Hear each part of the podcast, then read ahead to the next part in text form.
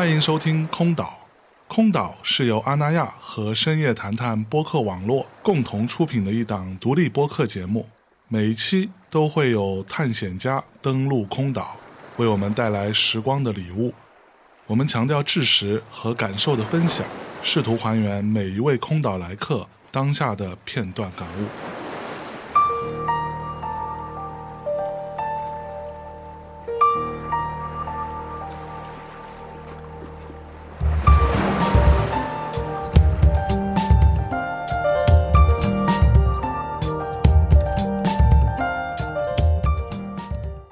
大家好，我是守岛人象征，欢迎收听海浪电影周与空岛独家策划的音频内容系列《海浪流声》。我们将在五月二十九日至六月一日连续四天为大家带来跨学科、跨圈层的精彩对谈。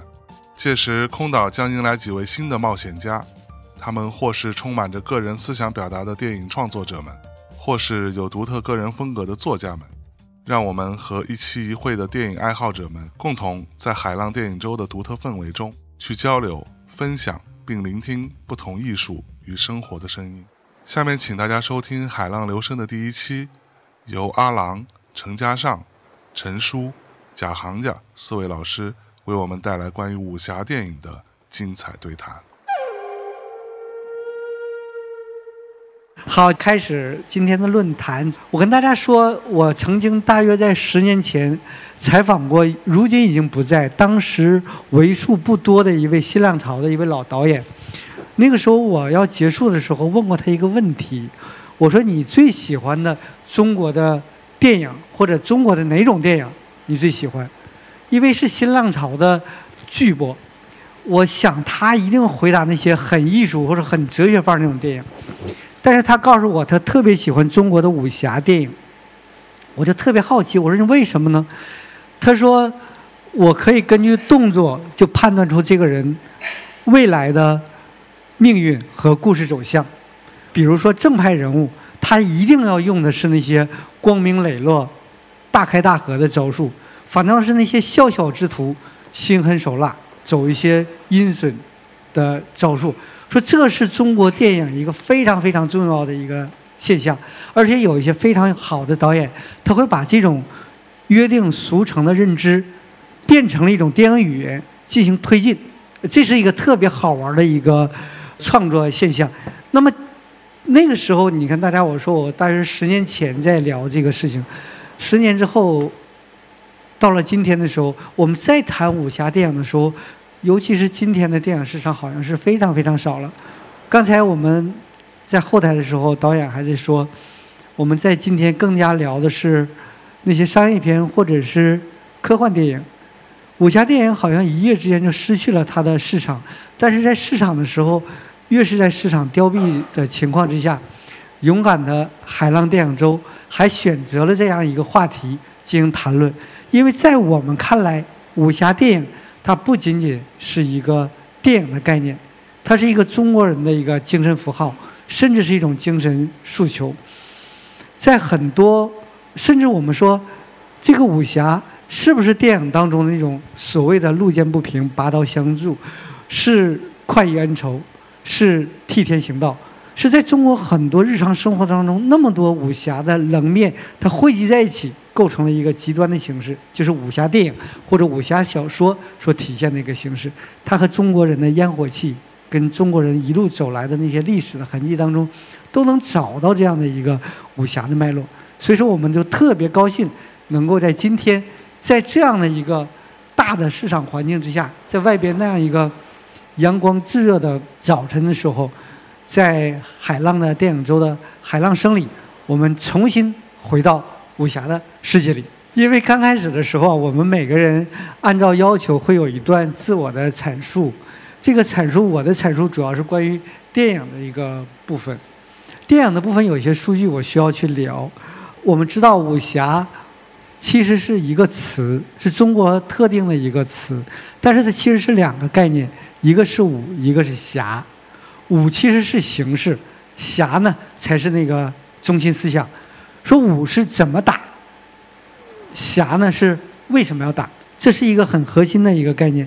在我的记忆里，中国的武这个方面，其实是一个有一个，并没有太多的变化。其实市场很多很多变化，我们会看到，其实就是在写实和写意两点之间，以每十年为一个节点进行一个折返跑。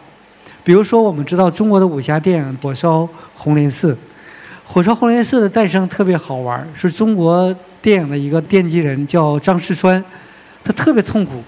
说自己的儿子学习成绩急剧的下降，他就观察干嘛呢？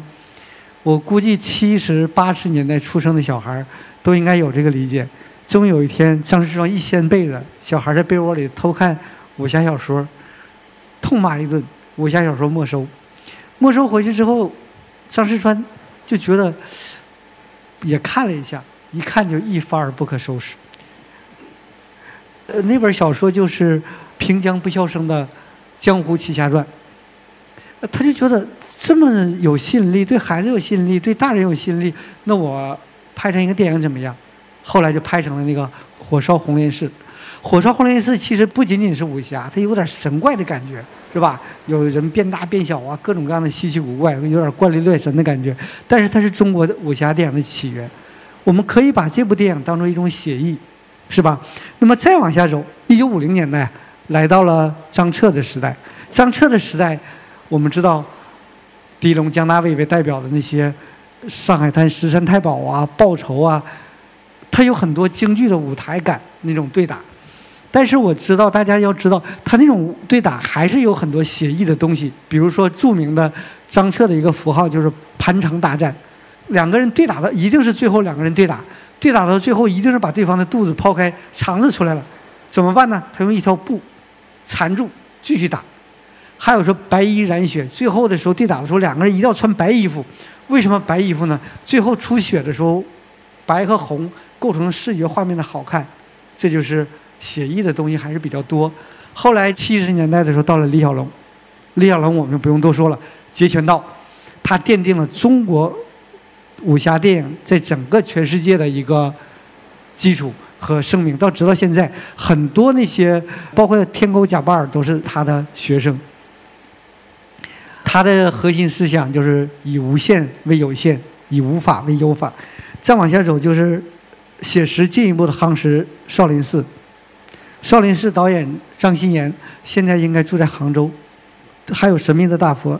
等再往下走，这呃，少林寺是八零年代，在九零年代的时候，我们知道是以徐克为代表了。这时候已经开始写意了，就是大家，呃，比如东方不败系列，一掌劈下去，产生了相当于原子弹爆炸的那样的一个效果。再往下走，到了两千年代，杀破狼，甄子丹开始出现了。它主要是 MMA 综合格斗、自由搏击、巴西柔术等等等等这种。再往下走。到今天的时候，我特别不愿意提这个事情，就是两千年以后，是二零一零年以来，动作电影当中是以基努里维斯的《极速特工》系列为代表，他们叫枪斗术。这时候他解决了一个问题：所有的动作场面不是打给镜头看的，而是真的是要解决对方。能用枪的时候，我绝对不徒手。一个匕首挥过去，他扎一个人的时候是扎三刀，保证你不同的。部位，当这一片解决问题之后，奔下一个场地的时候，他回头进行及时的补枪，这就是一个，他就特别要解决一个现实的一个问题了。还有一点就是写意，我们说这是有侠的概念了。侠的概念其实，啊，对，有一个特别厉害的一个导演，他基本上在他的创作生涯里，把写意和写实的这两个动作几乎都包含了，就是王家卫，一九九四年的《东邪西毒》和二零一三年的。一代宗师，好，我们回到了侠这个概念。好像中国的武侠因自从有了江湖这个概念之后，就变成了江湖与庙堂之争。但有两个人，他们在解决这样的一个完全的一个对立。一个是胡金铨，胡金铨的《忠烈图》或者是《迎春阁之风波》，他是朝廷遇到问题，负责解决的人邀请江湖义士一起解决这个问题，比如抗倭，比如。中原的义士去对抗彝族，还有一个就是徐克，他是用的是一个自下而上的方式去进行一个勾连。比如说在《狮王争霸》里，最后李连杰饰演的黄飞鸿取得了狮王争霸的胜利之后，他手里拿那个牌子，对李鸿章说那一段话，就是民间江湖叫庙堂的一个反噬。这里边就特别充满了一个，我用一个尽量简短的语言讲述了这样一个武侠电影的写实和写意的一个变化。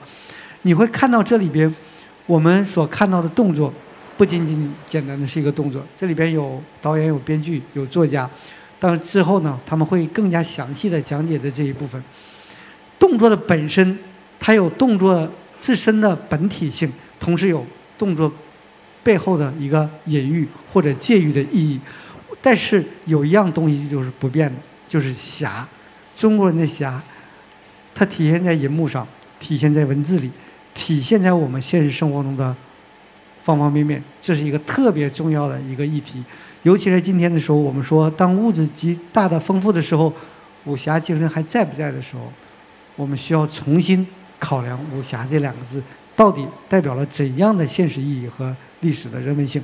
那么我的阐述就结束了。特别谢谢那想导演这边的他的一个阐述，因为我记得我第一次见面的时候也有二十年了吧。那个时候我去香港，我找导演，我说第一个就是我要聊。那个精武英雄，导演给我讲了好多精武英雄背后的事情，但是不仅仅是精武英雄，导演拍了好多那个年代的所谓的古装的或者现代装的，它的每一个电影当中，如果我们都用武侠的目光去看的话，其实都有这样的一个概念。而且导演的电影，它不仅仅是一个用武侠的直观的去讲授，它更多的是核心思想，它那种精神气质是有了那样的一个让人敬仰的那种侠的概念。好，导演。谢谢谢谢。嗯，我老师是徐科，所以我有很多的学艺或者是灵魂，其实你不能忽略徐克对我的影响。尽管我性格以及于我的类型都很跟徐克导演非常不一样，这也是我我珍贵的地方。我觉得我就是。我在学他的对事情的判断以及态度，而没有学他的方法。因为每个人都不一样的，每个人性格不一样。我跟我所有学生也会讲，去说，就别学我，因为你不是我。我性格处理方法跟你可能不一样，你必须找到你自己处理的方法。我很谢谢徐克，就是他让我找到我自己。可是徐克导演有一些东西是。在哪里对我很大影响的，就是电影是为人拍的，为观众拍的，不是为你拍的。要搞几个东西，画个画吧，便宜。拍电影很贵。我第一天跟他见面的时候，他谈的就是，他给我看了一些很通俗的东西，老夫子漫画，知道吗？你爱几个吗？你爱王飞鸿吗？知道吗？就他们了解些。我说我特爱。好，然后我们是同一路人，就是说，在整个过程里头没谈艺术电影，然后最后我就说：“杰哥，你看嘛，我我也看，你就对了。”可是你要知道，我们这些人不是在拍艺术电影哦，我们是为观众拍戏哦，我们是为了改变观众生活。也就就徐克每一天，那个时候给我的一些概念，所以。当我们在创作的时候，我们就就在想，我这个东西跟社会会产生什么关系？观众会产生什么关系？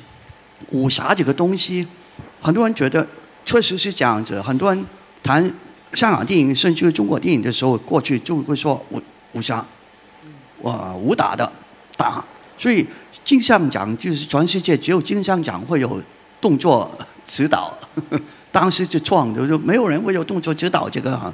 可是我们觉得不行，我们这个行当里头动作这个部分太重要了，我们必须创这一个奖。然后在海外来说，从前看香港电影的，在王家卫他们出现之前，基本上认识香港电影就是李小龙、成龙，都是打，人家才不看你们这些文艺片的，尽管。王家卫已经拿到奖了，在戛纳怎么出名？其实真正影响过去史强的还是打，是你这不可磨灭的这个事情，你不能否认。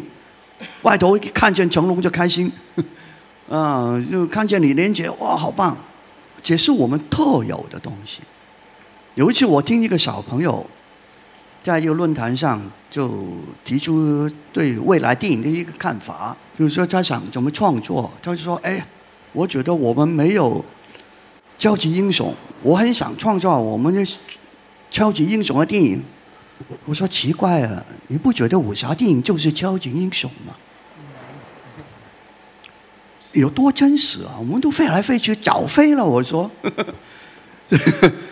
火烧红莲寺已经千里追踪了，你知道吗？火烧红莲寺很经典的场面就是千里放飞剑，知道吗？这个他男主为了要逃，拿着一个鸡，被一条竹竿后边掉了一头鸡，就为了让这个千里追踪的剑杀掉，这个剑杀了这个鸡了，就以为已经杀了这个人了，对，然后就回去报了，然后他就逃命了。我说这个东西多超级啊！我们其实早就有超级英雄的概念，而且说实在，就是因为香港的武术导演把这些超级英雄、把这些方法带到好莱坞了。就当后来我拍《四大名捕》的时候，有人说你们学好莱坞无耻，好气哦！好莱坞学我们的。包括这些放飞剑的各种的，是我们中国人先干的。可是没办法，小孩的认知就这样。核心其实是我们把我们的武侠一些方法、一些虚的写意的东西带到了好莱坞。就比如说歪啊，好莱坞一直想不通你们怎么飞的。他们拍超人的时候，Superman 好假僵硬。绑在一个板子上，他只能这样动，然后我们就翻跟头。那么在蜀山的时候，徐克甚至要过柱，绝对都是他们不可思议的。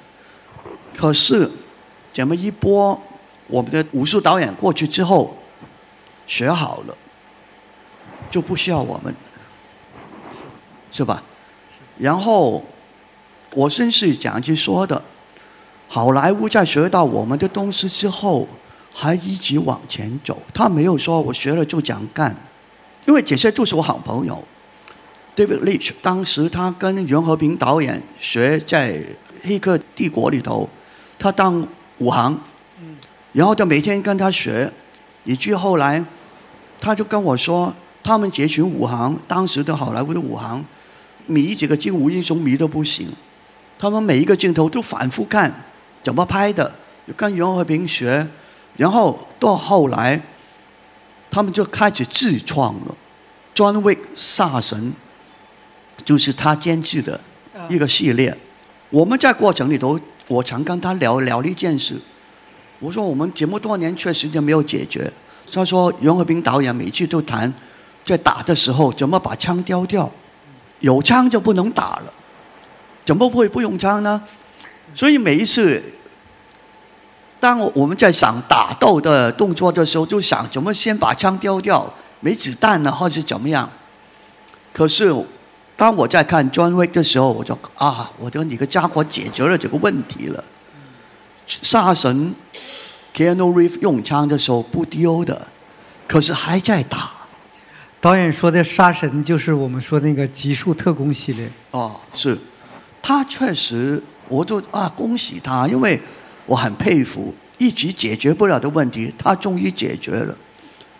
可是我就看见好莱坞这几年，当他们有特效、有各种方法的时候，他们没有停在动作上的往前走。我们是极端的，我们在这里拍戏，他们就会跟你说：“这个不用管，导演也交给特效，这个不怕了，这个这个特效可以最后解决。”我说：“不是这样子的。”好莱坞最强的不是特效，是它中间这个创作这个过程里头有质感跟实感，真实。呃，导演说这个事情的时候，我想起来有一个事儿，就是成龙去跟詹姆斯卡梅隆见面的时候，成龙就问詹姆斯卡梅隆说：“你那个镜头是怎么拍的？”詹姆斯卡梅隆说：“啊，这个很简单，我可以看这样。”又演示一遍，这个部门做这个，这个部门做这个，那个部门做是整个流程怎么样怎么完成，最后后期怎么样去做？成龙哇，好厉害！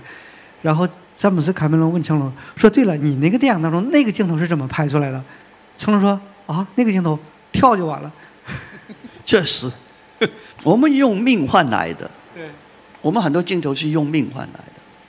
可是好莱坞有好莱坞的好处，他把所有东西都分得很细，可是也有不好处，就是因为分得太细了，有时候一些精神、一些力量就没了。所以，到每次我谈武侠的时候，跟小孩子聊的时候，我就说。武侠这个东西确实是我们核心的东西，可是不是我们独有的。其实人家都有，只是人人家是手段不一样，人家用枪啊，对吧？好莱坞因为美国人他们有枪，他不会想怎么打，后来看见你们打觉得好玩就学呗。可是我们很可惜的就是说，我们不停的翻去学人家的东西，然后把自己的东西忘掉。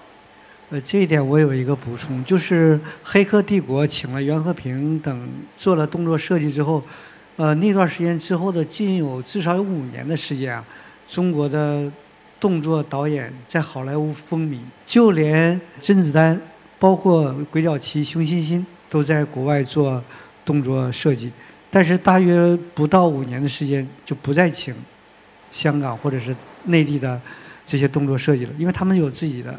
团队了，有自己的一个设计了。你看今天那些超级英雄，有的超级英雄他有一些动作设计师在里边，甚至他做出了一些改变。刚才我们说的那个极速特工系列，我觉得这一点是很可怕的，因为他们一直在往前走，没有固步自封。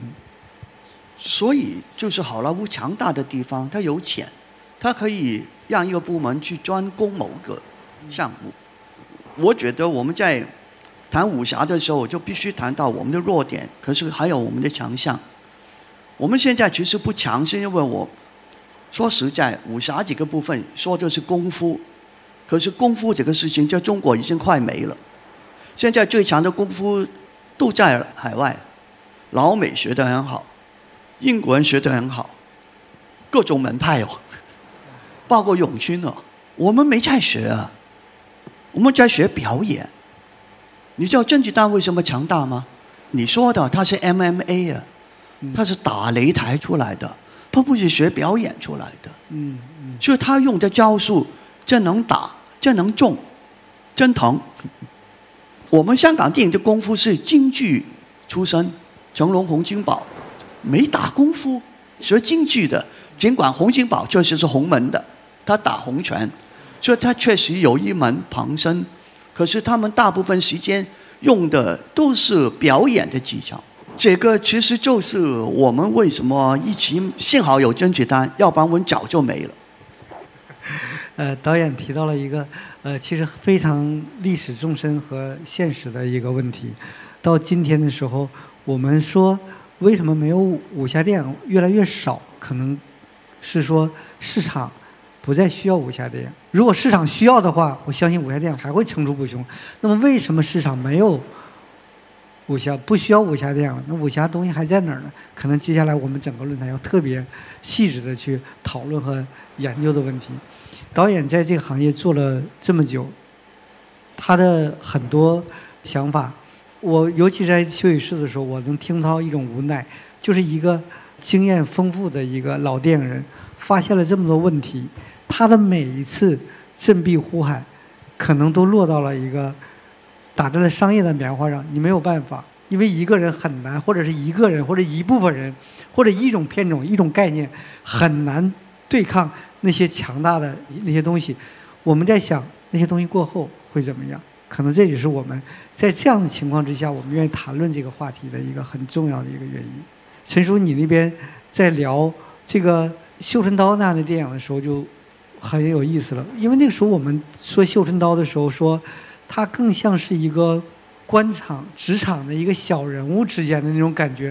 武侠的概念很少，尤其是它身后有一个我们怎么说是一个体制内的这样的一个一个背景。但是我们还看到了一些这样的一个小人物，他在某一刻爆发出来就是一种武侠精神，我就决定去这样做了。我用一己之力去对抗一个整个一个体制，所以说这里边我们因为您是在场唯一台上的唯一女性，我们特别想聊您关于女侠或者侠女这样一个概念，在整个这个叙事体系里，侠女，尤其在中国那个年代里的时候，说女性她有各种各样的束缚的时候，但是毕竟是在这武侠的概念里，有一部分女性走上了江湖，她做出了自己的一个状态。请您聊聊这个。呃，这其实说起来也有点惭愧，因为可能《绣春刀一》《绣春刀二》的时候的女性角色，比较是我们传统意义上的在古装故事里面的女性角色。但是我现在在写一个，我希望能够把女侠或者说女性真正的放到一个故事的前景。让他们成为一个特别主动的女侠的这样的一个形象。其实刚才阿郎老师非常非常感谢，我觉得阿郎老师他今天为大家整理了整个武侠中国武侠电影的一个脉络，包括我自己也在想，当我们今天在讨论武侠的时候，我们到底谈论的是什么？就可能在近期，我们看到很多是古装片，它就是武侠吗？是古装片，它有动作，它就是武侠吗？就是它到底武在今天的这个创作，或者是消费，或者是观看的语境当中，武侠这个概念又是什么？它是不是我们说春节档有一部古装片《满江红》，它又突破了一个古装动作电影的票房天花板？那很多，它现在可能我们看到的，它很多更像是古装动作跟其他类型的一些杂糅。那像这样的一些类型的创作，它是不是武侠？我们武侠的概念，它需不需要我们重新去思考、去拓展，然后再想。就其实我昨天在想，就是武侠是什么？我小时候看古龙也好看金庸也好，我小时候其实你还没有在接触漫威啊，接触这些超级英雄或者接触漫画的时候，可能。东邪西毒对我来说就是我的概念中的超级英雄，就是我的概念中的东方的英雄、东方的传奇。济公也是，甚至，对，他武侠，他是不是代表着我们东方人的一种愿望，专属于东方的一种梦想？我们对侠客的理解，我们中国语境当中侠客他和超级英雄的关系，他跟西方的那个叙事。它的那个价值，它背后的宗教逻辑，它整个它又是不一样的。所以说，有人说武侠是中国人的成人童话。对，您总结的特别好。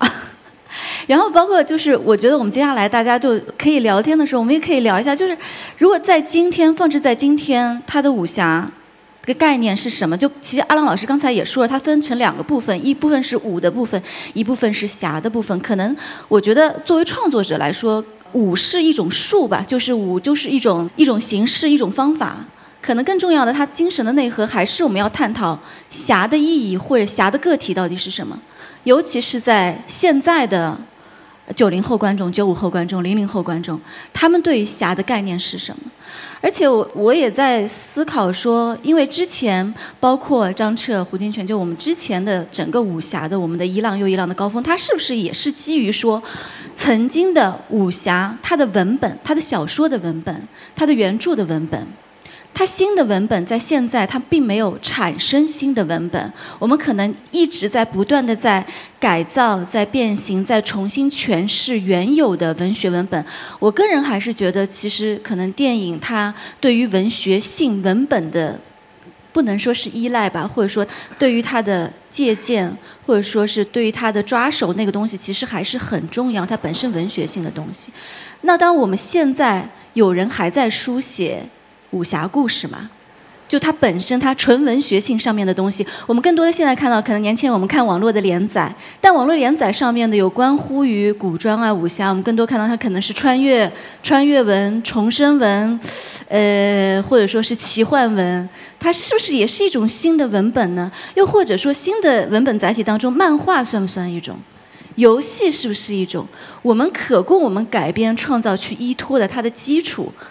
它是不是存在？它是不是一种以一种新的形式继续存在？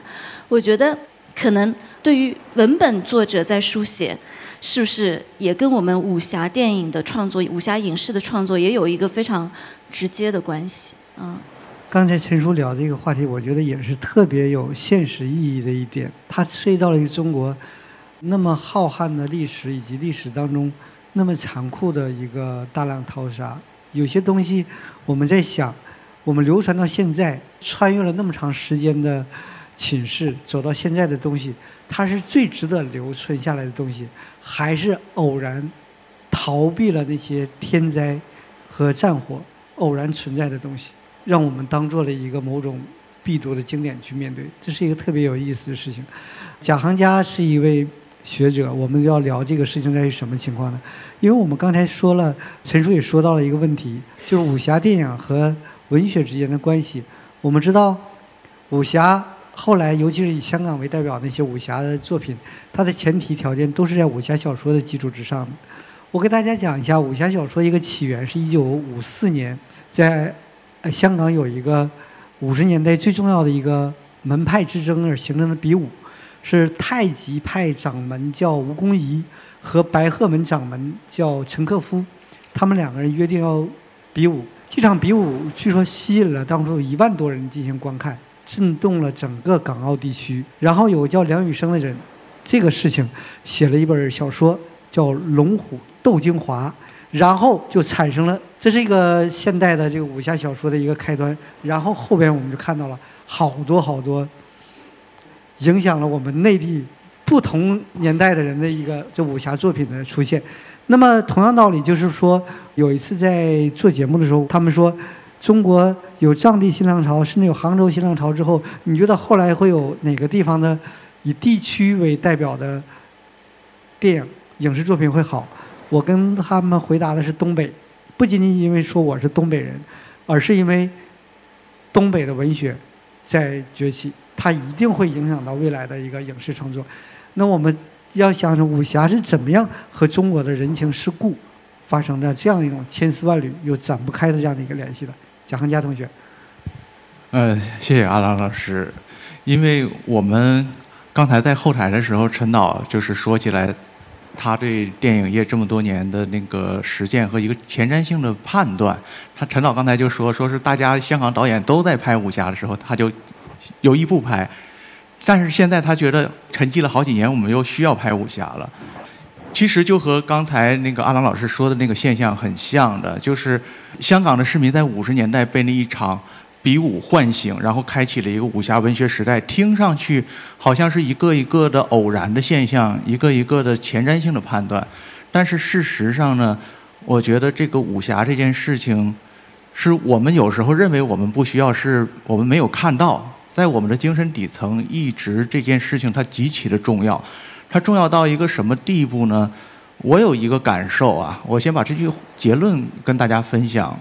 我觉得武侠是我们中国人特别的，而且一直以来解决个人精神危机的一个方案。就是能和它相对应的，可能就是道教和道家思想这两样东西是是我们不能去掉的东西。比方说，我前段时间和一个年轻朋友聊，那年轻朋友是一个修养非常好、有海外留学经历的一个小伙子，在北京生活。他说：“我这几年啊，就觉得我像一个一摸就爆炸的东西，而且不止我这样，我觉得怎么人人都这样。”我说：“这很正常啊，因为我也这样。”我说：“这个就是你的一些几年的一些积累的东西，你不通过一种叙事，把你的自己情感连接进去，一点点的像那个高压锅一样放掉的话，那一定会出问题。”而这个武侠往往是我们一直以来被认为最有效的一个释放，也是我们文化中间形成的一个这样的解决方案。这是我想我的一个判断。而这个判断呢，就是也有一点我的这个工作原因。我在得到做过一门，应该是一八年吧，做过一门那个说武侠的一门所谓音频课程。那个课程呢，我只有三十讲的篇幅，就是十万字。其实这个话题要说大，它非常的大。那么我就得把主要的线索，就是这个武侠它的抽象的东西是什么拎出来。我现在都忘了，我干完活我就忘了。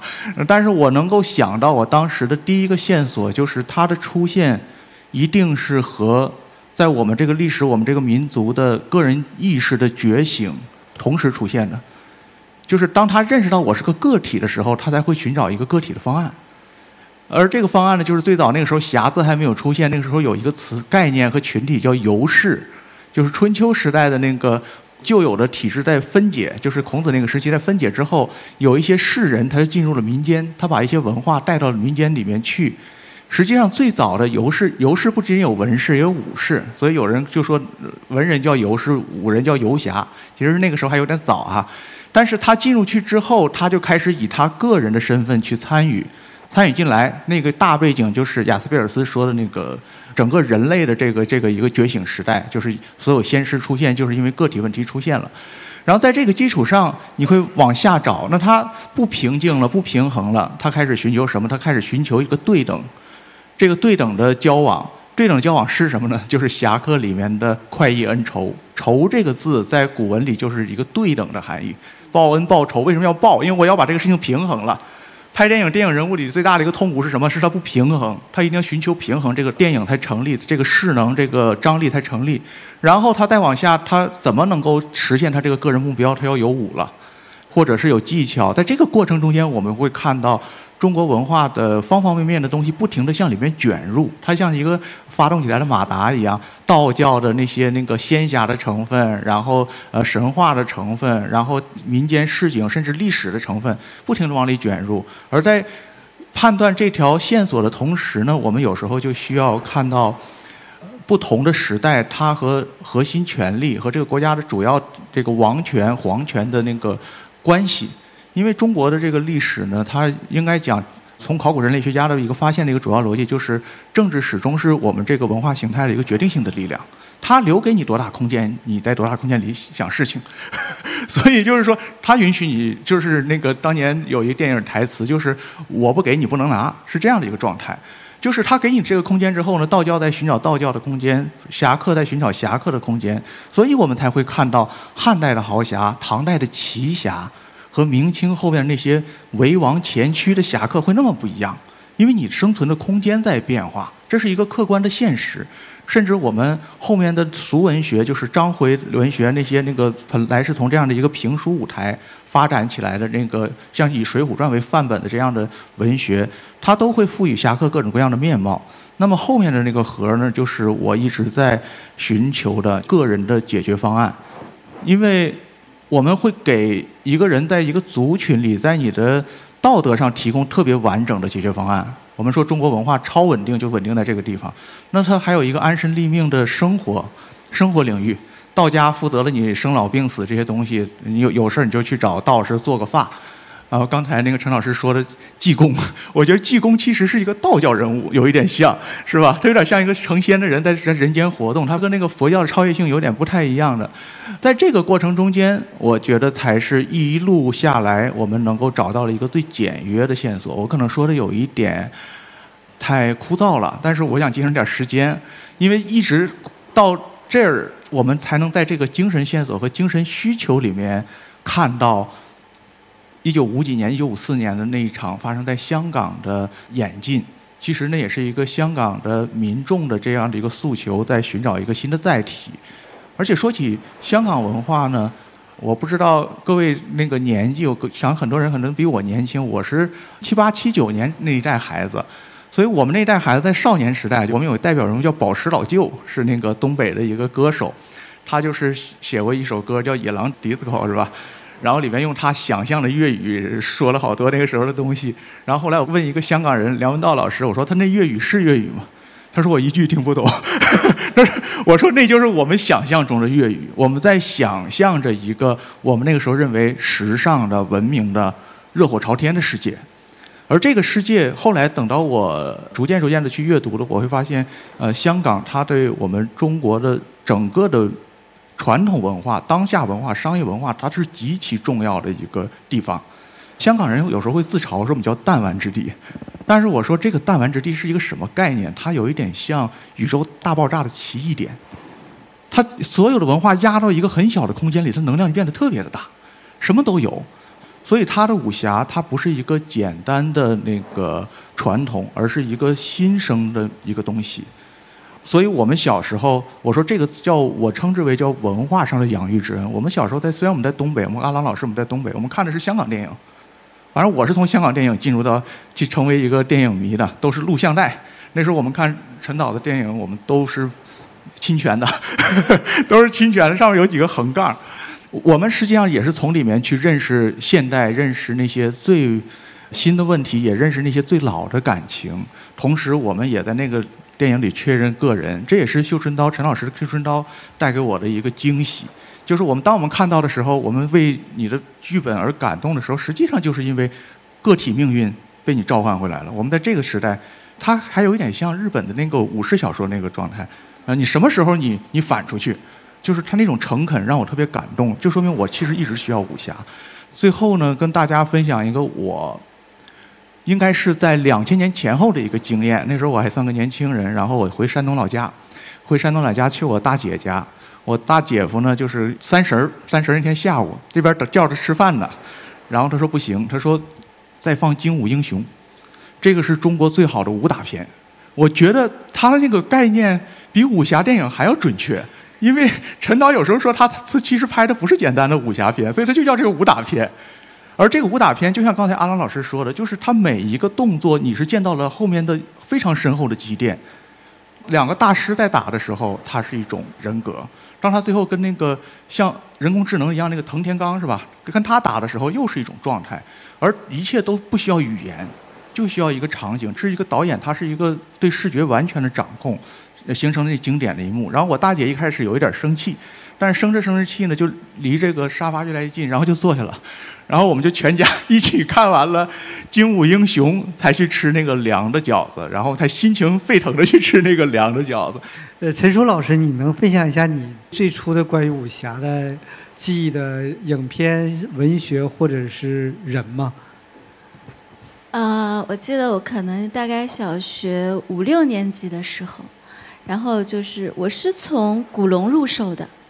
然后小学五六年级，我每天早上会提前一个小时起床，提前一个小时起床就是那个时间是属于我的，然后我就会偷偷跑到厨房里去看一个小时的古龙。就那个时候，我觉得可能是最初始的接触到武侠。其实刚才贾老师也是说的是，他《绣春刀》他有一点像日本小说。他可能其实，在秀一的时候，就是因为陆阳看了司马辽太郎的一个短片，以他为一个生发。其实我们当时在做《绣春刀》的时候，他可能跟传统的意义上的那个武侠的那个概念。不太一样，就是大部分我们小时候阅读，包括读金庸啊，就我们小时候阅读的这些武侠故事，它很多的故事都是关于以武犯禁，关于一个人他成长，然后他改变世界。但是可能在做《绣春刀》的时候，他没有一个人是改变世界的，他所有的人物都是被世界改变的，都是被世界掐灭、被世界抛弃。他唯一可能做的，只是在整个故事的旅程当中，他。改变了自己，他可能以去迎击命运的方式去改变了自己，也是说，就是刚才谈到关于侠，在当代的语境当中，侠的意义到底是什么？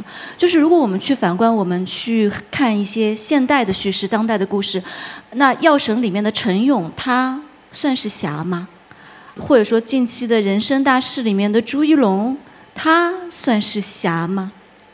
就是说，如果我们去这个，也可以跟各位老师做探讨哈。就是说，他侠的那个概念，他到底是真的要改变世界，它是一种；然后他真的是改变自己，他可能最终没有完成一种特别高远的、特别宏伟的目标。他可能就是帮助了身边一个七岁的小女孩，他可能就是以自我的牺牲，他完成了，他帮助了另一个生命的往前走，或者说他。算不算是侠？那如果这些也算是侠，我们又在现在的整个书写的语境当中，我们如果要写这样的侠客的故事，他这样的叙事，他有没有意义？他如何去书写？导演拍了好多武侠或者是动作电影，但是我们也特别想追溯到源头，最开始你接触武侠或者动作这样的概念是哪些人、哪些片子、哪些文学？对你产生了影响，很难说。可是我可以告诉你，我是张切在邵氏公司拍最后一部武顿影术的助理制片，所以我也算是张切团队里头干过。当年他还不认识我，就不需要认识，我就我在团。那时候做在张彻那块做什么？助理制片，呃，助理制片。其实其实就是安排每天，因为张切导演的戏呢，全是棚里头拍的。所以每天，其实我当时的责任就是要安排每天的棚，替他做好、定好棚，每天确认他进棚了，导演开始拍戏了，顺利，我就可以离开了。然后每天收工的时候也去，就是说啊，准时收工，因为工厂，对，孝时公司是一个工厂，上班时间很准确，下班时间也非常准确。当时我是有点失望的，因为张杰导演那个时候没有很大的热情在拍戏的时候。后来我也问他了，因为呃，我就为什么当时他说心里都很郁闷，要想尽快离开孝实，就尽快把这个戏拍完就好了。我进孝实公司的时候，就是很多武侠片的时候，楚原老师拍《古龙》，张彻导演拍自己的，然后反正也蛮多武侠片的。呃，东升也在拍，到就是三小儿的剑，各种，所以。我一开始入行就是就是武侠片，我包括我做道具，尽管我开始是做科幻，后来很多武侠片的道具我也做，所以武侠片对我来说很实在的，是吧？你一进去，你今天好，哇呀是什么？我要负责什么？有没有？有关侠这个事情，我很同意就是说的，其实哪里都有侠，只是有没有武而已。可是武侠电影在香港之所以这么重要，我觉得当然是逃不开“江湖”两个字。香港有江湖那个时候，是的，是的，是吧？是的。所以有有香港、台湾都有江湖，这里没有了。是的。所以武侠其实代表了一些民间的，可以说的民间暴力吧，民间的一些东西。这个在香港当年是很贴心的。你很清楚的，你到外头你你会碰上的。你晚上我就碰上黑社会，他们就是武装部，就是一种民间武装。只是你有时候他是好人，有时候他坏人。如果说你有时候看见这些懂打的，也会等于说当一个侠，你不能欺负谁谁谁。你甚至于说，你必须理解过去的香港的黑社会，某种意义上也是一种江湖的，有时候他是保护民众的。比如说，他对抗的贪污的警察，这些是很复杂的东西。所以，为什么黑社会电影在香港，或者是武侠电影在香港也不重要？因为我没有江湖啊。所以，也就是说，为什么武侠电影现在没力量？我就说，因为没有江湖了。尤其是我还是说，我们中国人既学，包括说对武术、对打这个崇尚，或者是我们年轻人要强。我们过去年轻人都学武的，包括我自己也学。我们在香港很小，年轻人不学武的，哪怕五指瘦小，你要学一点。那个时候，我们相信这就是我们中国的需要的东西。你必须有一技之旁，防身，然后哪怕你能打不能打，这个跟现代的年轻人很不一样，没这种概念，甚至就也不宣扬这种概念。所以，武侠电影有时候越来越没有力量，是。几个原因，可是我觉得收春刀很好的示范，就是说，收春刀其实他拿到一个，我常说电影之所以受欢迎或者说爱，就要有现实意义，而不就是因为它是个古装电影，打得很好看，更何何关呢？收春刀，你像你说，你看你就觉得你感觉到它的现实意义了，你就谈的人他的担忧他的问题，现在还有，既然可以这样子的话，就可以拍喽。就没有说不可以拍或是怎么样，我就说最近，因为有一个议题，有有人在平台说武侠电影不行了，呃，数据很差，大家都不爱看，就没机会了，知吗？可是我就说，其实当你没有了的时候，就有机会了。可是反过来，要是太多，你就别碰。这一点我也有一些感触。刚才导演说到那个情况，他对一个。少年的一个影响非常的 不一样。我记得有一次，我我是采访周星驰，所有的工作人员都非常紧张，整个过程都安排的特别特别什么，说周星驰特别难采访，怕我俩打起来。然后没有想到聊得特别好，因为大家能够看得出来，我和周星驰有一点类似的地方，我们都长得不是那种高大威猛的人，在上学的时候，在少年的阶段的时候，都曾经或多或少的被。推到人群边上，受过一些内心的一些东西。这个时候呢，我们不敢在手段上做出什么，在内心当中翻江倒海，设想出很多很多东西。那时候他的主要的对象就是李小龙，我那个时候所能想象的也就是少林寺里的绝缘。但是他比我勇敢，他勇敢的迈出了那一步，他真的是学了。一些东西，只不过是我只是在内心当中仍然在翻滚而已。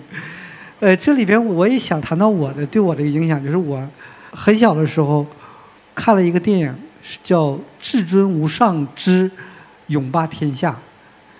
王杰在里边饰演亚洲第一快手仇杰，他在影片中段时候就腿脚手就被砍断了。呃，刘德华饰演的叫记忆，然后最后眼睛也瞎了。两个人联手要去为师傅报仇。那个电影看到我热血沸腾，真的是睡不着觉。第一次感到电影的力量如此之伟大，尤其是影片当中，刘德华的女友是吴倩莲，到水里去寻找的时候，想的是一个。一起走过的日子，王杰和女儿见面出狱的时候，看见了他的女儿被像动物一样用铁链子拴着，吃不饱。看见他做出那种敌视的动作的时候，想起的是英雄泪。我从事了这个行业之后，见识了很多当初特别喜欢的人，因为各种原因了解了之后，这种喜欢就变得非常的淡了。但是这部电影，我也曾经做出过一些。比较傻的事儿，少年时候看的特别喜欢的电影，长大之后重看，你有的时候你会有一种幻灭感，有的会很好。但这部电影我一直不敢重看，因为杜琪峰那个时候，他那这个电影导演是杜琪峰，那个时候他的电影一定有很多乱七八糟或者什么什么东西。我觉得好了，他就是独属于我那个时代的东西，我不管了。刚才我还有说对我影响比较大的，就是刚才说了古龙，古龙影响的我是另外一个方面。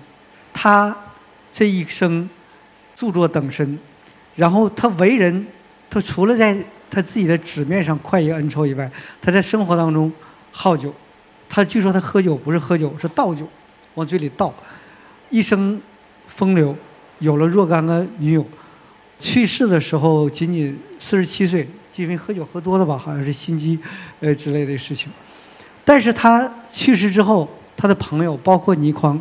包括林清玄等人，买了四十八瓶 XO，因为那按照中国人的那个规则是，呃，按照计算虚数嘛，他是等于四十八岁买了四十八瓶 XO，那时候的 XO 一瓶是四千台币，很贵了，放在他的墓里，我觉得哇，那时候有这种江湖侠义的感觉。还有一点就是刚才说那个徐克和黄沾的问题，徐克和黄沾。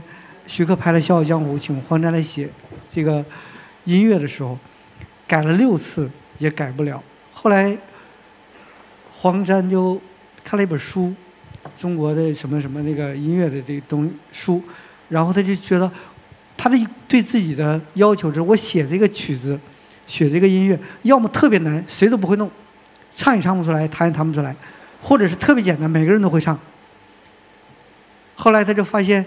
中国的那个音乐是宫商角徵羽，他就觉得我可以倒过来，几千年来流行的这样一个文化，第一个人被倒过来，然后就谱写了这首音乐，《沧海一声笑，滔滔两岸潮》。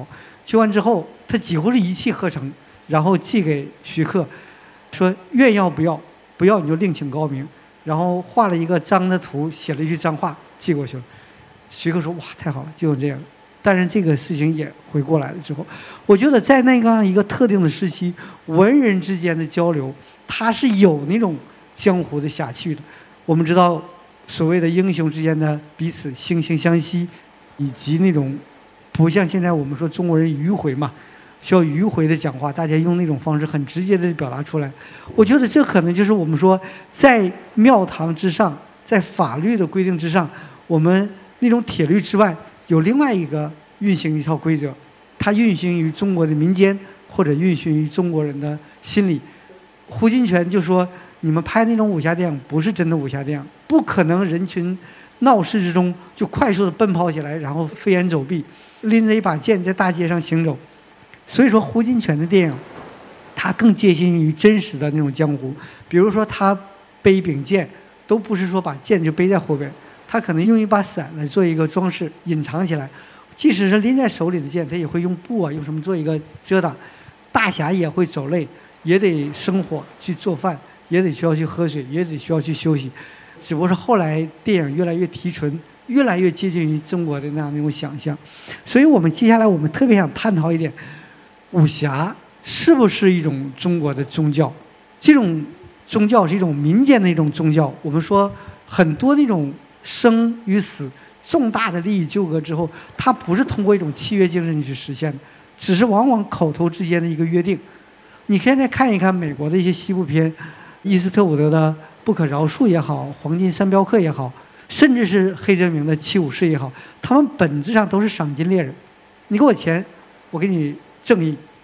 那么中国之间它不是这样。我们说中国的民间，比如说赵氏孤儿，因为我们是你的门客，你的全家遭没门之后，我们要合力保护你的孩子，甚至不惜用我孩子的生命去换取你的孩子。然后公孙杵臼问程婴说：“活着容易还是死容易？”他说：“当然活着容易，他需要漫长的对抗，需要个这样的一个什么情况？”公孙杵臼说：“那我就选择最容易的方式，我死。”你活着，然后这样，程婴就向图案谷举报公孙杵臼问题，公孙杵臼死了，然后公程婴背负着骂名，含辛茹苦抚养这孩子，这孩子长大照顾，长大之后杀掉了那个人。其实这个事情还改变了中国历史，因为后来他照着成了另一方诸侯，有另一些风云变幻。然后程婴在完成了这个件事情之后，到了公孙杵臼坟前自刎而死，用一生。在做这样的一个活动，我觉得英雄或者是武侠就在于我们一个很简单的话说：我们你要走的时候，我抚养你的孩子。大多数来讲，需要写到契约上来，需要给到一定的金钱，或者是这事当做客气话说就完事儿了。真的有人用一生用自己的生死去做这件事情，或者是电影里面那种武侠，就是是不是就是我们的所谓的武侠？武侠在中国的民间，在日常生活中，在那些。琐碎的烟火里，它更加真切的体现了武侠的方式是什么？我抛砖引玉，我觉得孝顺这一点，是不是中国的另外一种武侠的一个冷面？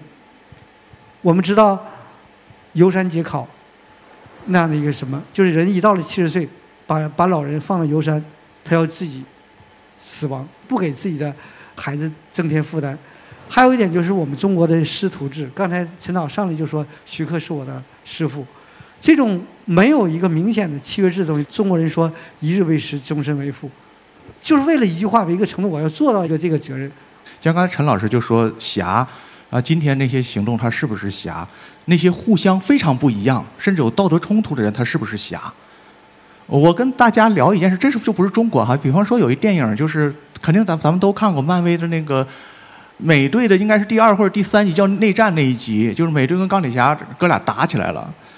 我们都说他们也是侠，但是他俩完全不同。为什么呢？钢铁侠是一个就是道德上的功利主义者，就是说这件事情对所有人最有利，他能换取最大的成果，那这件事情就是道德。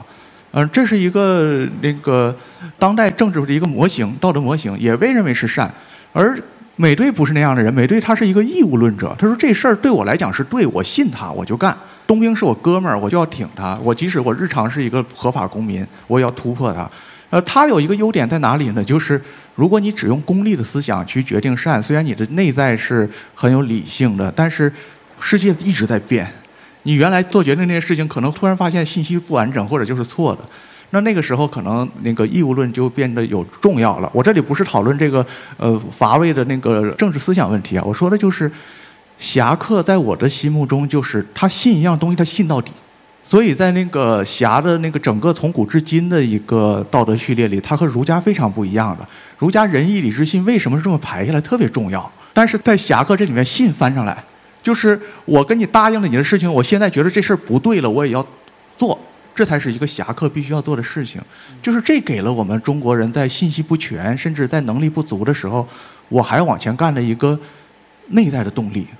那么我就觉得，从这个角度来说，他即使没有武力，即使他干的事儿是错的，但是他信到底了，我也认为他是个侠。另外一方面呢，就是他自己干这件事儿特别重要，这就是我心目中什么叫侠，什么不叫侠。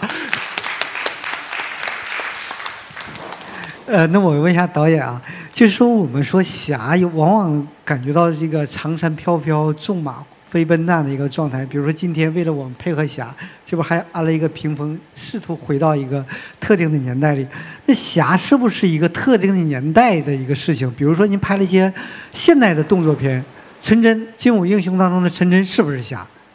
还是说有一个时代感？没有从侠这个概念去想这个人物，我反而就是觉得侠气也重要。侠气，这是一个又另外一个词汇。是侠气，就不等于说我必须是个侠，不是。可是你必须有侠气，侠气的意义在于你干一些跟你没有利益的事，而为人而干，很简单的事，就是公益，就是看见不公平的事情对你没有好处，你来不来？你来了，你就有侠气了。可是我觉得这个侠气是必须有的，现在年轻人最缺乏的。老师徐科，我另外老师是吴宇森，那么他们两个人好兄弟。有一次我跟吴宇森聊，因为我跟徐科也是很晚的事，后来才知道，原来你知道吗？徐科的第一部电影也是吴宇森推荐的。当年吴宇森已经成名了，嘉禾电影公司啊，那个然后有人说啊，有一个徐科，说这很不错的，你给他机会，他就过去推荐了徐科，不熟的。真不熟，然后徐克就有几个机会了，拍了。后来到吴宇森确实是落难了，在台湾就拍这些部卖座。然后新艺城的老板对吴宇森非常，确实很不好。然后是徐克导演挺着我不管，我就要雇他，我就要觉得他可以。说一个小故事，其实没有很公开。当年拍这个《英雄本色》。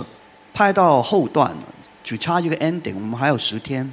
有的时候我是徐克的编剧，然后呢，他们哪天就跟老板看毛片，是一整几个老板看毛片一起看，看完了之后呢，下来下来我就看见每一个人脸都是黑的，我说怎么了？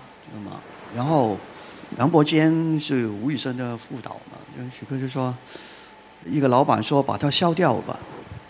好难看，消掉了吧？垃圾一堆。当然，舞蹈就非常不开心了，就坐在哪里？你知道舞蹈脸一黑就很黑的，就坐在哪里不出声更新。然后徐徐哥就说：“别担心，还有十天，我们还有十天好好把这个戏拍好。我就不相信可以不好，就我们别被人家一说，我们就没有了。我当时可以感受到徐科的压力，可是为了兄弟，不能不挺。”还是挺下去，当然结果是非常好的，就《英雄本色》的受欢迎度是大家不可想象的。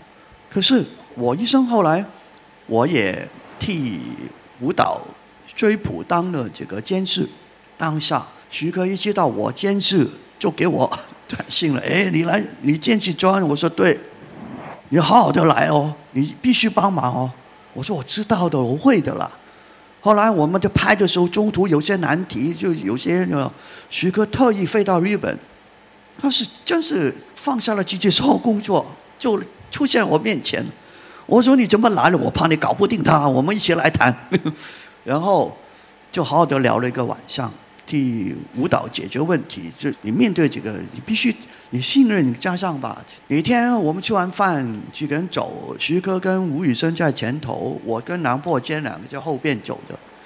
我的感觉，这一对兄弟，这种情谊，也就还大概就是侠吧，知道吗？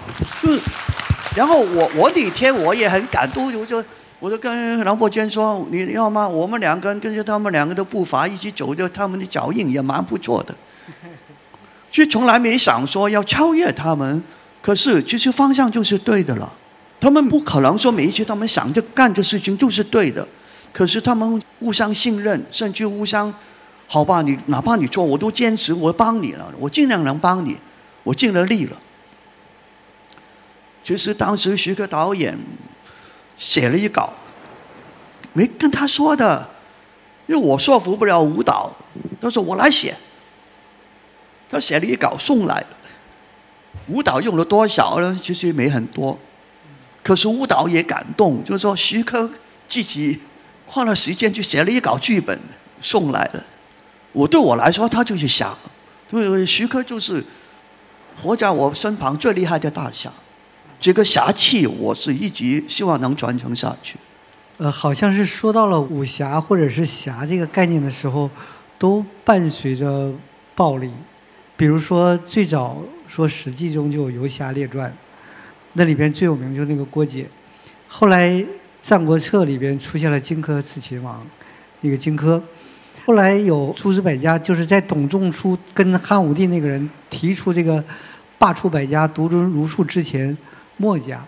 墨家的时候，后人说墨家以镇世救弊为主，以变以为侠。墨子这个人啊，他本身就是一个特别有意思的一个人，他是个能工巧匠。中国最早的小孔成像就是他干的。他也曾经做一个竹鸟，在天上飞了三天三夜。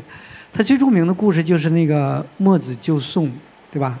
他听说楚国要打宋人，他先派自己的大弟子叫青华里，率领着三百精壮人士去守宋城，然后他自己走了日夜兼程去了楚国，跟楚王去聊天，说有一个人他自己有一个彩车，他看着邻居的破车挺好，他就想抢。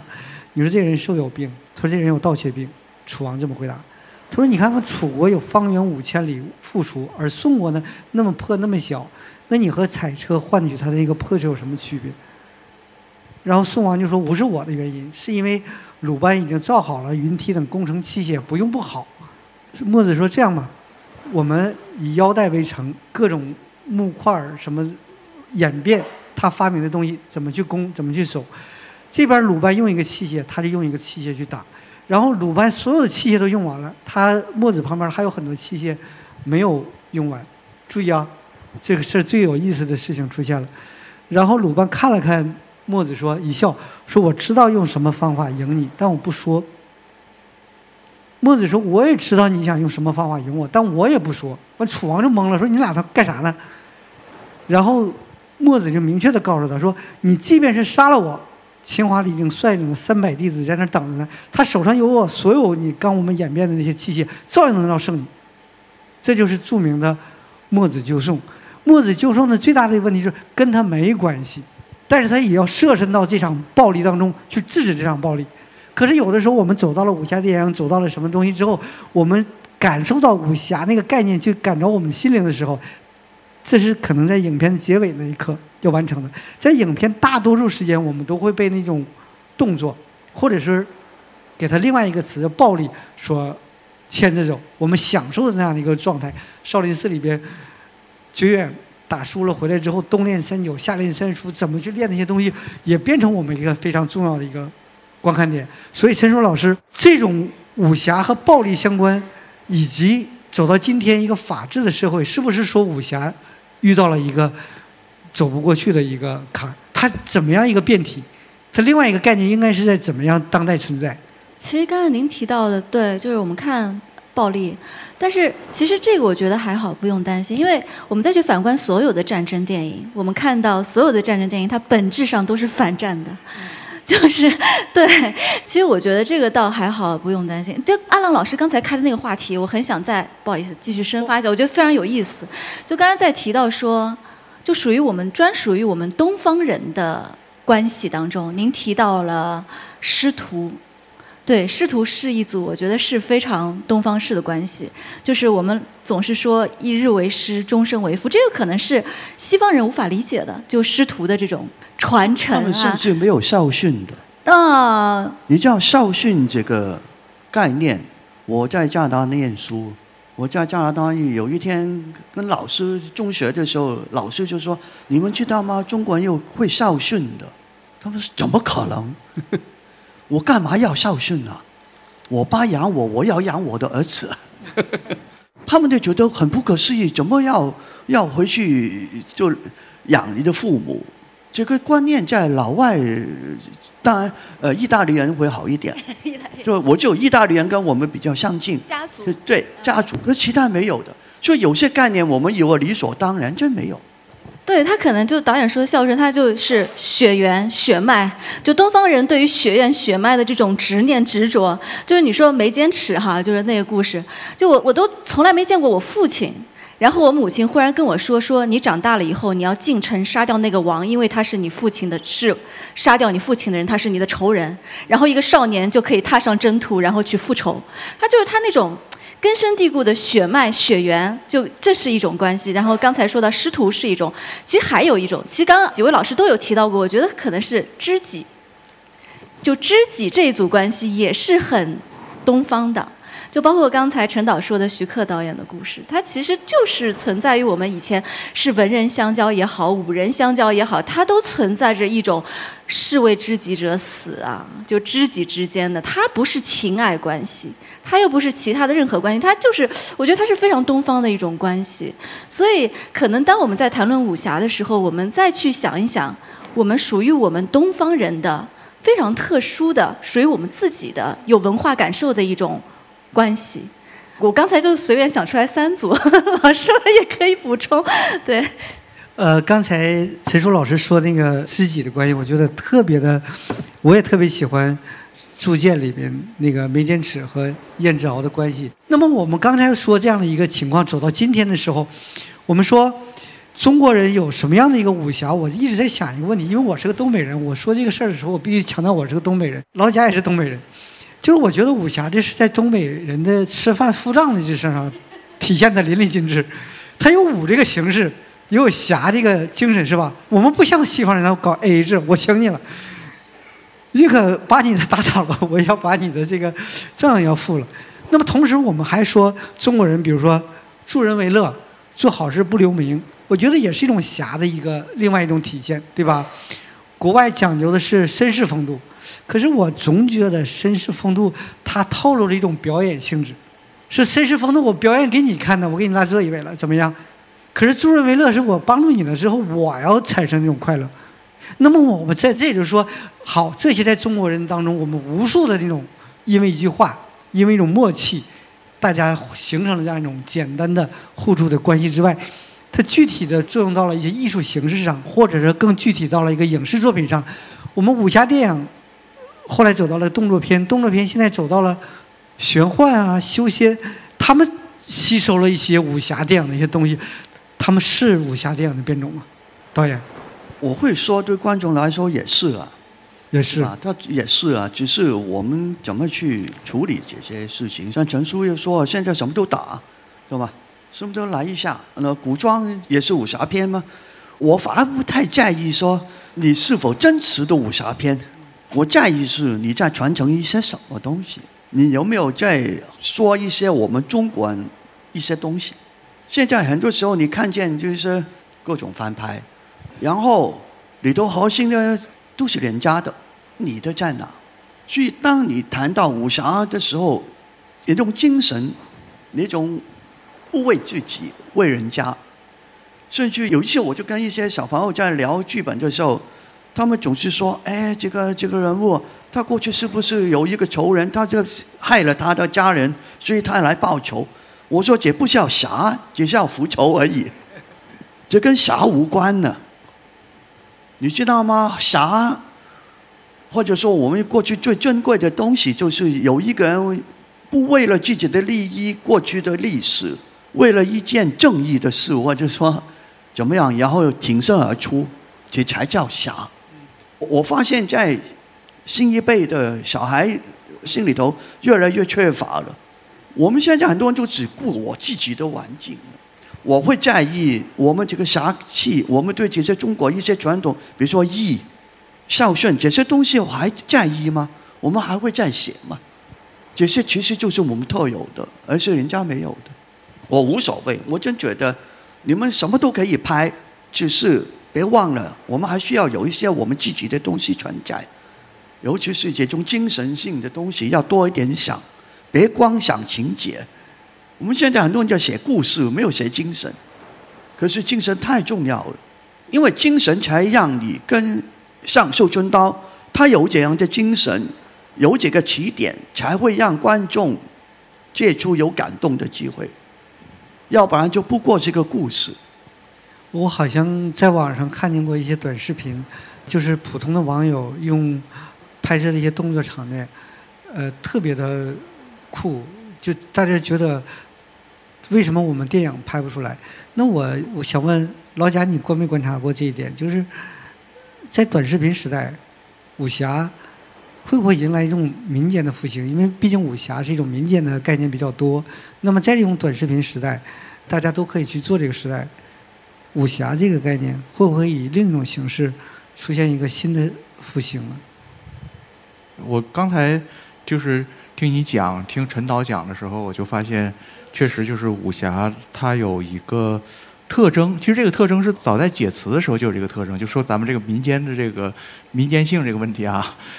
就《史记》里那句话，他《史记》里拆解这个“任侠”这个词，他说：“相与信为任，同是非为侠。”简而言之，就是大家有共识，都认为这事儿是对的。但这个人挺身而出，他干了。然后我们虽然可能不能干，可能不敢干，可能没有条件干，但是我们认为他是对的时候，啊，我们说他是一个侠。那你像跟大家聊那事儿没说完整，就是灭霸信什么也信到底，他认为这世界人太多，信他也信到底了。但是除了他以外，这个世界上人别人没有和他有有这个共识，对吧？所以其实刚才我们说的这个就是一个判别标准，就是同时这个侠呢，他在他的这个环境里呢，他自己相信是对的，而且我们屏幕外的观众相信他是对的，但是他在他的处境里，他一定是一个。相对的弱者，他有一个强大的敌人，就像那个郭靖，他和襄阳的民众一起守城，虽然他也在群体之中，但是他外边有强敌，就像那个《冰与火之歌》里边那么多与这件事情没有切身关系的人都跑这来守城，大家会觉得他们也都带着那个陈导说的侠气，他事实上就是他敢于去挺身而出去对抗一个压力。那么我们看到的就是能够有这种情感观念。包括它也是很多是来自于传统的，就像很多叙事，只有我们中国人懂，能有这种体现，然后它有这样一个压力的一个讲述的故事，它都在有某种侠气。就刚才陈老师说那个药神就是这样，我们管那个时候他外部的情况怎么判断他，但是我们的感情已经寄托在这个人身上了。就还有一电影一点也没有那个侠客的那个基因，但是我们会有那种侠客的感动，就像叫呃扬名立万。是吧？就一群人，一群电影人，是我觉得那是一首写给电影的情诗。一群电影人做的侠客做的事情，就是这个可能就是我觉得是我们在今天能够期待民间叙事的一个地方，就是大家能不能够建立起一种，呃，不只是投靠某种观念，而是你自己去判断。自己去判断，用自己的判断和别人找到共识。你们俩就这么认为，至少你不是这个世界上最孤独和错的很严重的人。然后你把你的判断表达出来，表达出来放在这里呢，和大家交换。相信你的人多，喜欢你的人多，那你可能做对了，你就再往前走一步。我觉得这个个体的寻找，有可能是我们今天的一个化解，甚至说救赎之道。就是你一定要是说是听着谁说时候到了，这武侠这个现在是一个热点，你去拍这个电影，就像陈导说的，第一没意思，第二你也挣不了钱，你就按你自己的想法，先把它表达出来，然后你去等待着回应，能等到那就说明你可能就对了，在是不是在民间这就不重要了，这是我的一个感觉。呃，我们知道这个动作电影其实是跟喜剧电影一样，特别吃演员。同样都是动作巨星，成龙是杂耍，李小龙是截拳道，然后等到李连杰的时候就是那种武术套路，等到甄子丹的时候就 MMA，他每个人都有自己的一个特点，但是到今天的时候，我们会说，会不会因为刚才陈导也说了，就是以香港为例啊，其实有的说很多不是那么有名的演员是那些幕后，他们也在练这些。武术和功夫，可是到现在为止，很多演员根本没有这个能力了。可是因为电脑特效的存在，让那些人打得虎虎生风。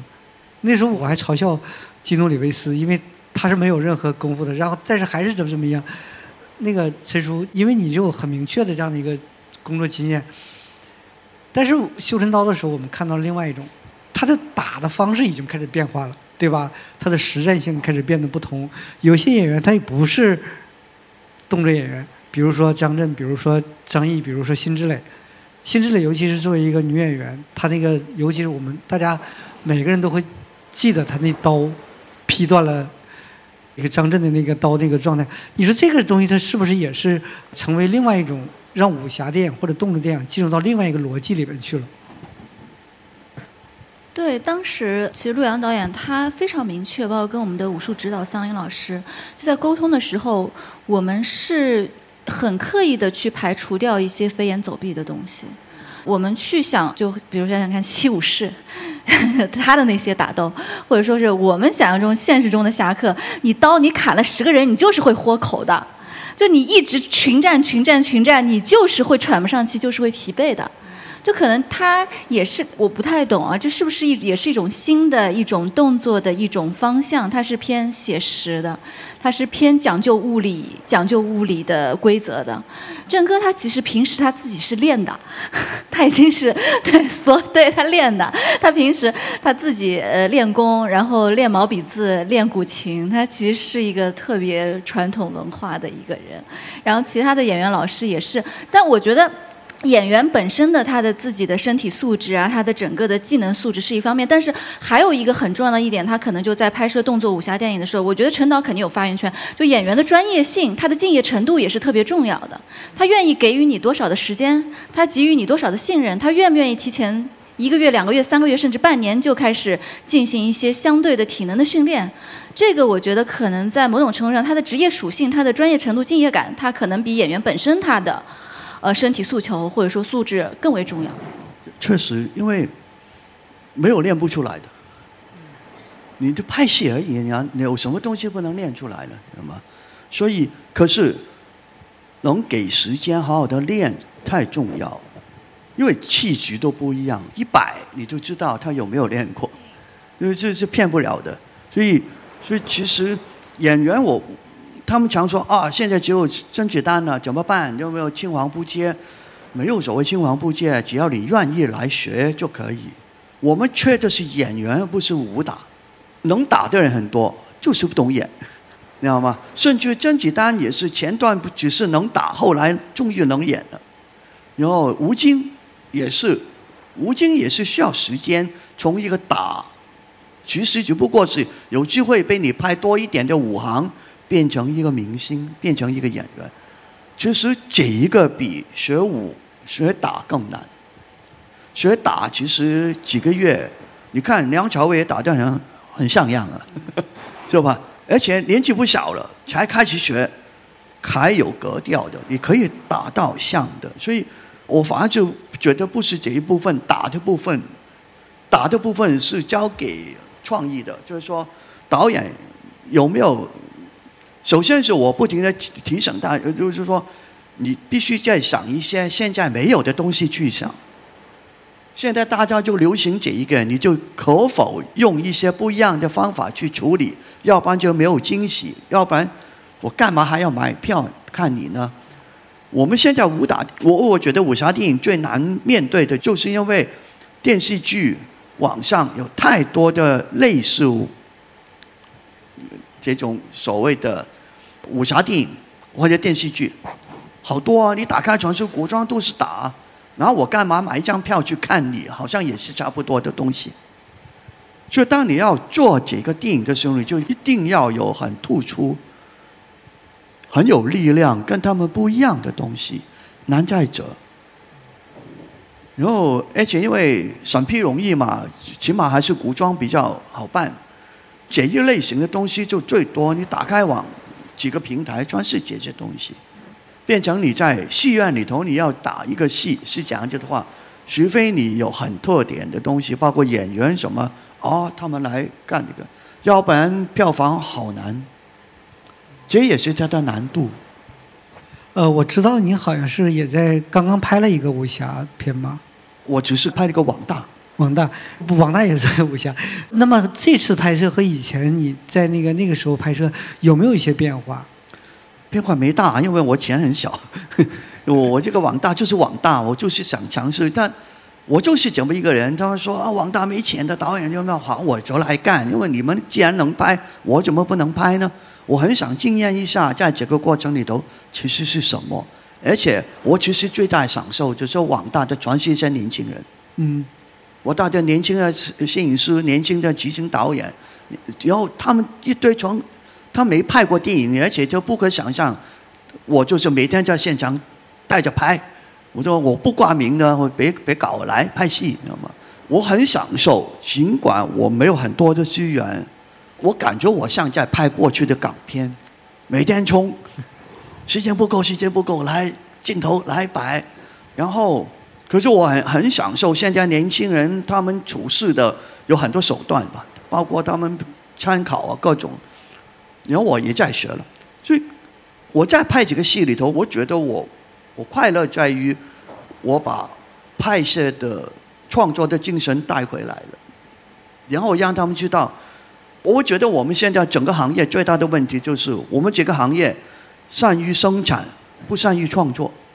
他们把创作过程变成生产过程，每天好好的规矩就好了，画故事板，完成故事板，每天就看着这个镜头。我说人呢？人呢在哪里？你们在拍戏吗？演员能讲演吗？你有想吗？可是我们因为生产太顺利了，他们也而且也就也就存在这就生产过程。我拍网大也这样，就就不要说电影会好一点，可是我还是不停的强调，就说。把它变回创作吧，只要变回创作，无论你拍什么都有力量。所以我解释，其实他拍了几个戏，叫成员嘛。我拍了几个戏之后，我对我的多了一点信心，说我们可以拍好的，我们应该可以拍好一个武侠的。可是也在这个过程里头，我在不停的问，我要是要人家去买一张票去电影院看，我需要什么的力量？而不光是这样，所以。我还是觉得未来武侠片一定会有的，因为总有人会有有胆去。魏君子他们不是下一个项目目中无人之后就是电影院线电影了，他们也是往院线电影去奔了。我觉得这是好事，就是因为观众都觉得很多人说观众不爱看，我就非常同意。你知道吗？观众是不知道自己爱看什么的。他每一次大卖爆款，就是因为他出现了惊喜。原来这个是好看的。我过去在香港电影的经验里头，我的所谓每一次的爆款，都是每一次都不看好。所以，我还会说，别相信这些数据，别相信现在流行是什么。其实越是流行的东西，越是一个坑，因为它已经太多了，观众就就已经审美疲劳了。要是我每天都看见这些东西的时候，你你想象他为什么还买票看一个类似的东西呢？是武侠片的机会在于现在没有，所以有机会。呃，刚老贾这个问题我得抛给你。刚才我们聊到了一点点，说西方的游侠，呃，赏金猎人或者是绅士风度，或多或少有一点武侠的那种感觉。那么在西方有没有一种？类似的精神或者行为和中国的武侠比较接近呢？呃，我想咱们在类型片里找，应该很容易能找到西部片，是吧？就是西部片可以直接翻拍《七武士》，然后他们的西部片我们又可以拿回来拍那个和平导演的那个《双旗镇刀客》。呃，因为因为他都是嘛，一个孤独的人来到一个地方，拔拔刀，然后再孤独的走，他不能留下。他留下，他就后面就变成政治片了，就变成宫斗片。他他一定要走。我觉得这个可能会有点像。这其实就说明的是一件事情，就是他这个个体永远是那个我们看武侠故事的一个枢纽的一个观念，而且他能带给我们的感动，好像仔细我刚才一说起那个《双旗镇刀客》，他也不在动作多么的绚丽，也不在你有多少钱，他其实就是刚才陈导说的，就是你究竟是为了数据在生产。你还是真正的是为了出于某种感动而创造，而这个感动的创造，那你一定是被一个人被他的一个行动所感动，啊，你肯定不是说这哇，他这么挣钱，我被这个钱感动，那个是投资人感动，不是我们创作者感动。所以我现在在想，那个侠重返我们的天真，像刚才阿郎老师说的那个童话，就能连上了，就是我们一定要天真的去返回个人。去返回到就是这件事情本身，它对我就去做的这个状态，所以我觉得那人同此心。西方这样，他用的是美式聚合术，但是，但是他讲的是一个故事，啊，甚至意大利人也可以拍西部片，一样的道理，因为大家都能够获得相同的感受。我们是从这个角度来说，这也是我们中国的武侠片能够走向西方的一个依据。为什么好莱坞要学香港的一个依据？就是人都是一样的人。就是有时候我们一想到这个，我们就会觉得对未来的整个世界充满了希望，因为我们人都是一样的人，我们互相可以感动。我们并不只是说我想挣你的数据，你想挣我的数据。从这个角度来说，那么武侠是我们既养育我们自己，又能够去和西方去交流的。这要还要期待陈老师和陈导的创作，真正的创作。呃，我知道在，因为中国的电影一直希望走出去嘛，但是真正走出去的电影并不是很多。我知道在海外市场有中国的两种类型电影比较受欢迎，好卖。就通俗的话说，一种是动画片，一种就是动作片。这可能也是说明了一些问题，因为可能我们也说，西方或者是好莱坞，它也可以拍动作片，但是它的动作片。动作可能也是非常的花哨，非常的好看，但是总觉得有些东西和我们的拍的武侠片、我们动作片还是不一样的。当我们看完有些热血沸腾或者感同身受的时候，反倒看了另外一些国家拍的一些动作电影之后，我看的时候很爽，但是一出门就忘掉了。而电影最重要的那种文化流程感，就在于我们在很长一段时间之内都会在电影的氛围里。记住了某个人、某句话，或者是某一个动作，这一点是很重要的一个概念。所以，陈叔老师，你在《绣春刀》之后，还会有类似的计划，在做这种类型的或者这种方向的片子吗？啊，有。首先，《绣春刀》系列，因为二嘛，它就到二，它都不是一个很。平衡的数字，它肯定应该会有三，但是它可能不是一个近期的一个事情。然后我自己从去年开始，其实手就特别痒，就好想写大古装，然后，然后，然后现在正在做一个大古装，其实也是偏武侠，但它整个相对来说，它整个历史背景比较写实，它更像是一部。公路武侠，然后有历史背景的传奇这样的一个东西。你很想写大古装的原因是什么？就是手痒吧，就可能三年来一次这样。也就是说，古装这个东西还是有很多东西在。哦，它有非常多很迷人的地方。而且历史就是我们的保护啊。对，中国人没有一个国家有这么多历史记载下来，这么多。我们经历的好多好多，你翻开历史书里头有太多好故事。然后，而且，你一阵子我看王仁宇的书的时候，就万历十十五万历十五年，我看完的时候我就觉得哇，我说我们历史书这么厚，要是用一个新的角度去看一次，多发财了！因为有有太多的角东西可以。换一个角度看一下，然后我觉得这个是宝库，用不完的，所以我常说，我就不用虚构啊，把历史拿出来，找一个新的角度一看，你就有新东西。